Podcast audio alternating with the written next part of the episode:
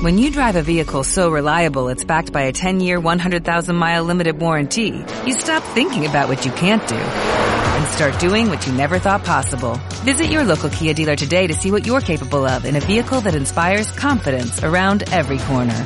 Kia, movement that inspires. Call 800-3334-KIA for details. Always drive safely. Limited inventory available. Warranties include 10-year 100,000 mile powertrain and 5-year 60,000 mile basic. Warranties are limited. See retailer for details.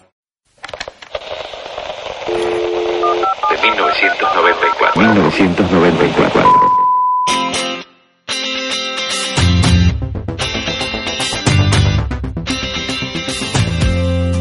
Tironi presenta Un Cuarto Propio. 25 años de transformación.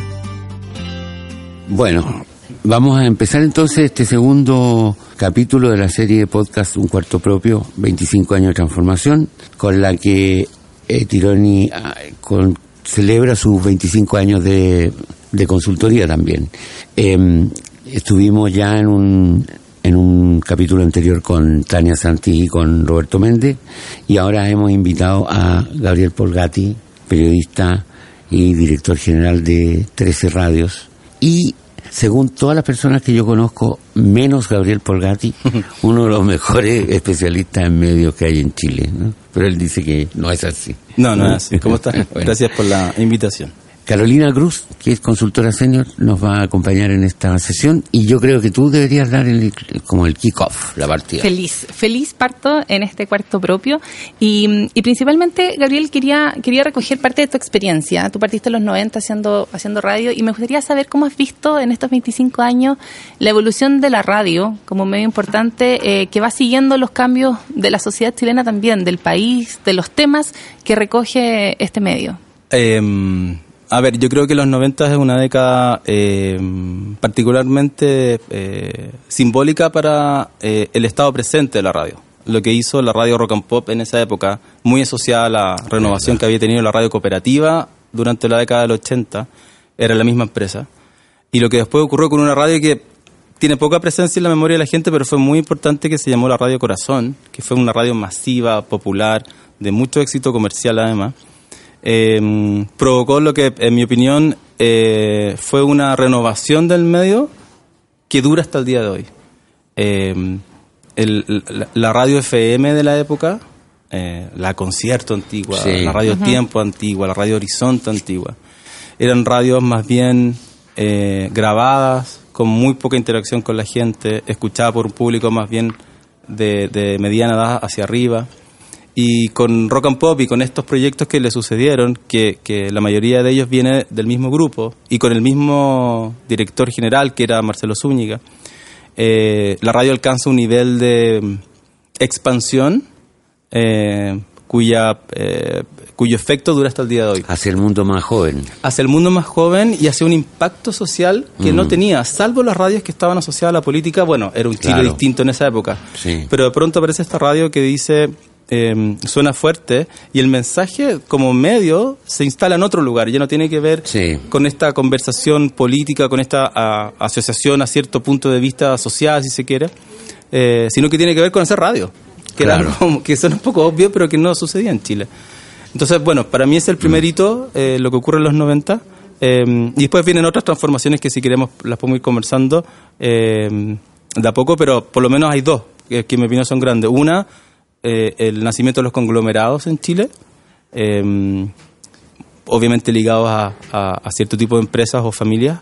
Y la segunda es la hipersegmentación, que es una cosa muy característica de, de la radio en general como medio, pero eh, un poco hiper llevada a- al extremo, no al extremo, pero más allá en Chile. En, en otros países cuando miran nuestra radio nos explican el nivel de segmentación que tenemos. ¿No? No, ¿No es tan segmentado en otras partes? no, porque en otras partes, Estados Unidos, por ejemplo, la segmentación tiene que ver con Es geográfica. Bueno, partiendo de ahí, exactamente. Claro. Eh, funciona, bueno, como Estados Unidos funciona casi todo distinto, pero eh, cuando uno entra en un estado, por ejemplo, la segmentación tiene que ver con géneros musicales Ya. o tiene que ver con temas Perfecto. etarios, bastante más grueso. Acá pueden convivir eh, radios, para, pueden haber cinco radios para mujeres, para un público femenino, eh, distintas que le hablan a, a un grupo etario igual, socioeconómico igual, pero cu- cuyos contenidos supuestamente al menos son lo suficientemente distintos para convivir y llegar a cinco personalidades distintas de ese grupo femenino que inicialmente estaba describiendo. Esa segmentación tan em, cualitativa, digamos, es, es rara encontrar en otra parte. Claro. Y eso pasa también porque la radio está acompañando o es quizás un medio que acompaña en, en el transcurso del día a las personas en distintos momentos. O sea, yo puedo escuchar cuatro veces, cuatro radios distintas en cuatro momentos de mi día. Como esa también es la cabida que tiene tanta abundancia de, de radio. A mí me gustaría creer que así. Se supone que la gente escucha 2.5 radios promedio ¿Ah, sí? al día. Ah, no me digas. Nadie escucha una radio. Salvo Eh, yo. No hay cambio de dial. Claro.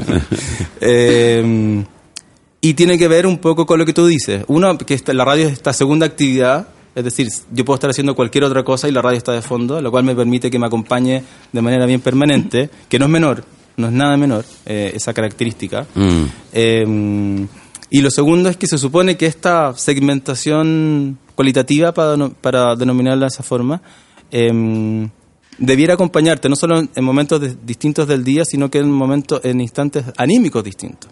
Y la- así como en la mañana buscas información, a mediodía buscas música y en la tarde buscas entretención y tío, todo eso tiene que ver con eh, Claro, con, con el, el biorritmo del día. biorritmo. claro. Exacto. Oye, ¿y tú crees que eh, esta adaptación a la hipersegmentación le facilitó a la radio, su- le la hizo más familiar con Internet y con el mundo digital? Sí, yo tengo una teoría. No tengo una teoría porque no. no ahora cuando lo, lo- lo explique va a sonar bastante más débil que una teoría, pero tengo una intuición de que, desde hace un tiempo incluso, de que la radio eh, siempre fue un medio digital, eh, desde el punto de vista más profundo. Eh, siempre fue interactivo, a diferencia de la televisión. La televisión siempre habló no solo hacia el frente, sino que hacia abajo. Los diarios en su momento ni hablar. La radio siempre fue interactiva, siempre. Uno. Dos, siempre fue más o menos segmentada. Al- Hace un tiempo no tanto, después bastante más. O sea, era segmentada, pero era más gruesa la segmentación. Exactamente, Claro. exactamente. Pero era un puente hacia un público específico. Yo Sí. creo que de hecho uno de los grandes problemas que tiene la televisión hoy día, hablando de teoría eh, no muy fundada, es que es la palabra masividad. Sí, es una pues. palabra que no significa nada o significa lo que yo quiero que signifique. Claro. Em, pero la radio siento que siempre fue interactiva, como digo, siempre tuvo, siempre se construyó como un puente a su audiencia específica, que Internet lo llevó al hiperextremo, por Al hiper- supuesto. claro. Em, y además siempre tuvo esta característica de ser un medio de segunda actividad, que es como alguien lo denominó alguna vez y yo lo, lo, lo acuñé como en mi cabeza y lo repito cada vez que puedo. Em, que un poco como la, no es exactamente igual, pero es parecido a lo que sucede con las redes sociales, que, que yo las uso de manera casi... mm, la uso manejando, la uso haciendo otra cosa, Sí. es de consumo corto, de entrada y salida rápida.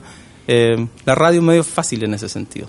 Eh, Es como sí, de fondo. Sí, es como de fondo. Entonces yo creo que sí, sin duda ha, ha tenido que ver con eh, eh, convivir con, el, con esta explosión digital. De hecho, Ipsos, que es la encuesta que mide a las radios de Chile desde hace mucho tiempo, elaboró un informe hace como uno o dos años y la caída del encendido radio, que por supuesto ha caído desde el, creo que el estudio partía el año 92, por ejemplo, un poco antes de Rock and Pop.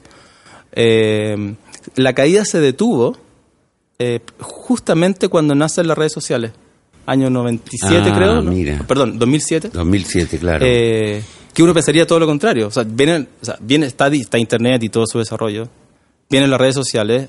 eh, medios como la radio deberían desplomarse. Mm. Y en el sentido, la tasa de caída más baja que ha tenido la radio en estos últimos eh, 25 años es justamente cuando nacen las redes sociales. Y eso tiene que ver con que se complementaron en algún punto. Gabriel, y, y tomando un poco lo que tú decías de, de este eh, carácter de segmentación que tiene la radio, pero también eh, tomando lo de la masividad quizás de los medios eh, de comunicación en general, ¿cómo la radio ha podido mantener esa dualidad? Porque si tú piensas en, en alguna situación de catástrofe, de emergencia, la gente sigue prendiendo la radio para escuchar, que es un, un poco más, una escucha más colectiva. Eh, y por otro lado, también otras encuestas como la Cercmori de mayo de 2019 dice que la radio eh, es la institución más confiable en las personas. Entonces, ¿cómo también la radio ha sabido mantener ese atributo de credibilidad que desde sus orígenes lo ha podido sostener? Pero parece, eh, para complementar Mm. tu pregunta nomás, parece que no valía tanto antes ser creíble. Lo que pasa es que ahora están todos muy mal. Bueno, sí, no valía tanto, ¿no? ¿No? ¿No están de acuerdo con eso? que antes no valía tanto ser creíble. Yo creo que era menos necesario, parece.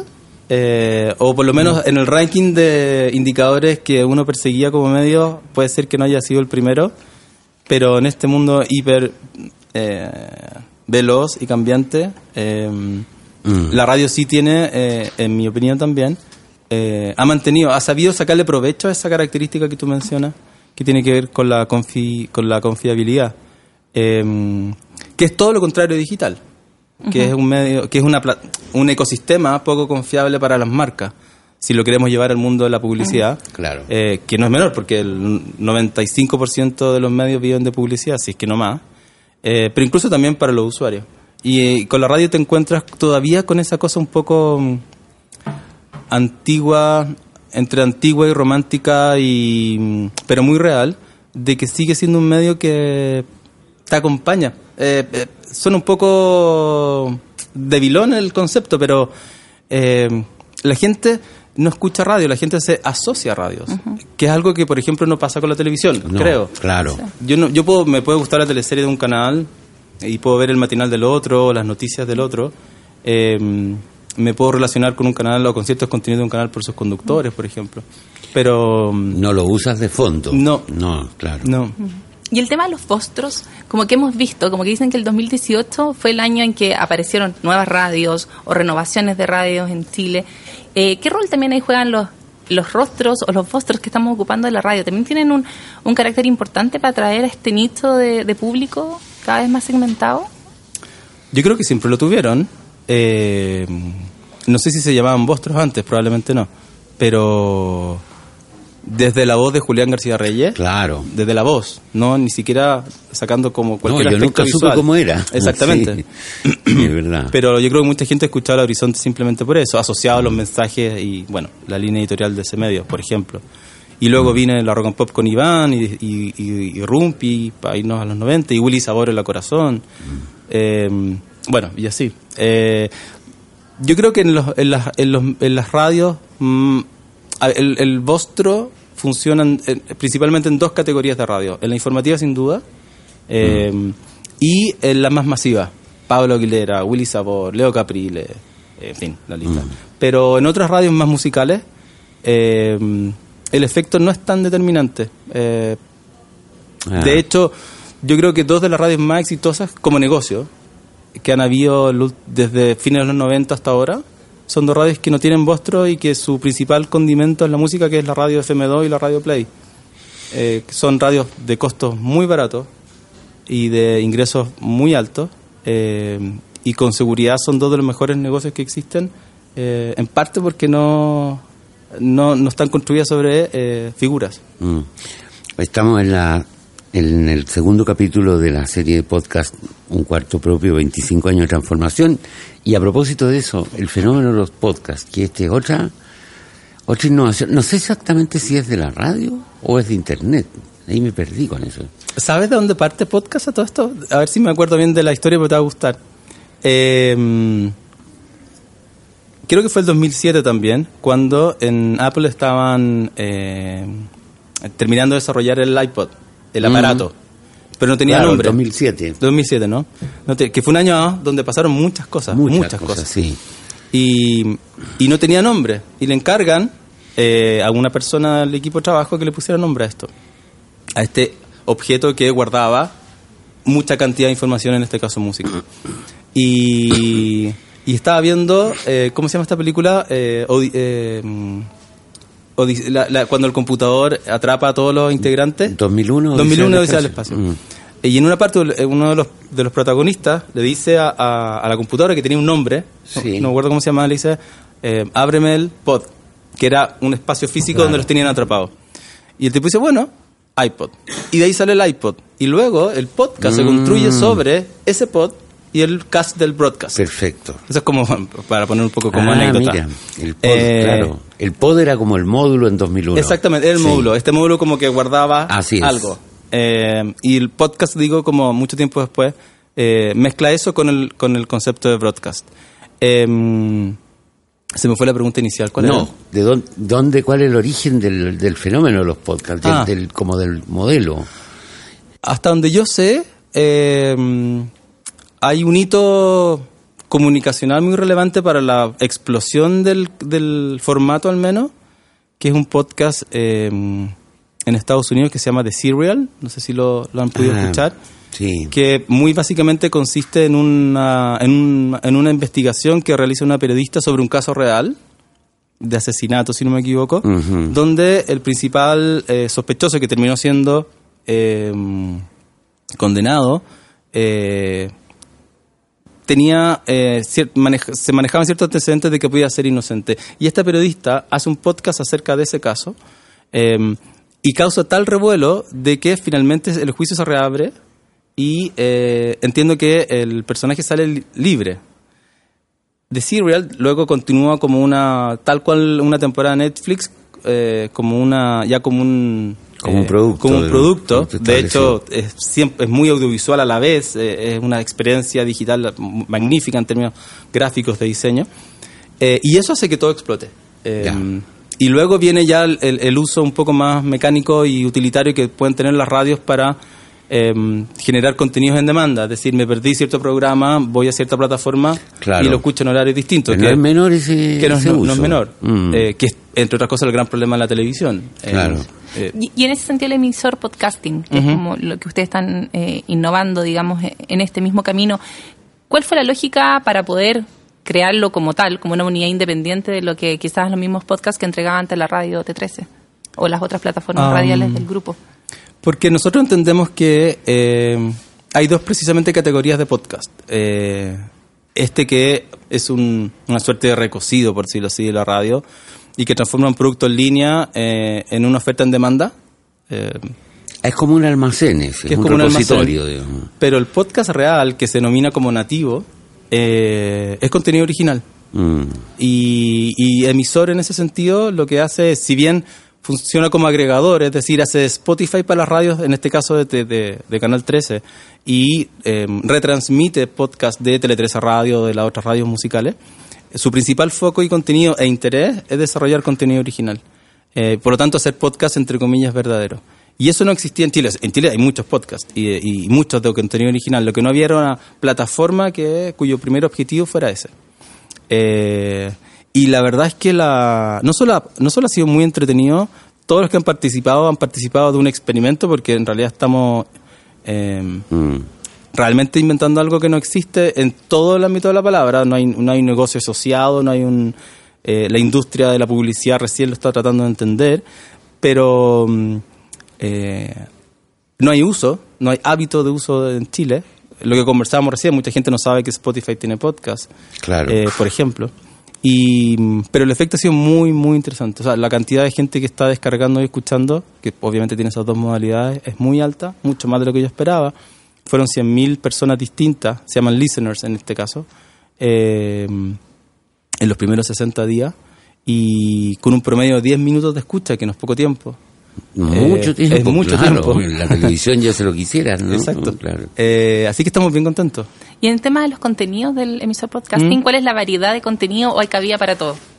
Lo que quisimos hacer ahí fue un ejercicio, es buena la pregunta, porque eh, lo que quisimos hacer fue no segmentar como segmenta la radio.